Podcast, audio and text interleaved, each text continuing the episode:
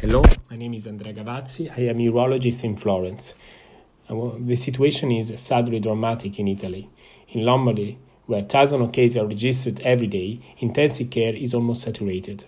In Tuscany, the situation is at present relatively quieter, but we are experiencing a disaster increase in new cases. It's only a matter of time. Our hospitals are getting ready and reorganizing our business we have created isolated COVID 19 departments. We have discontinued non cancer patients. And we have transformed some operating rooms into intensive care. We are doing only high risk cancer patients or emergency patients. And if necessary, we are, have to help our first aid colleagues. We, are, we have to get ready for everything. We are wearing protective masks and we try to protect ourselves as we can. The population is adhering to the new rules, staying at home. Is it not possible to go out into the street, only going to grocery shop, pharmacy, or urgent medical visit?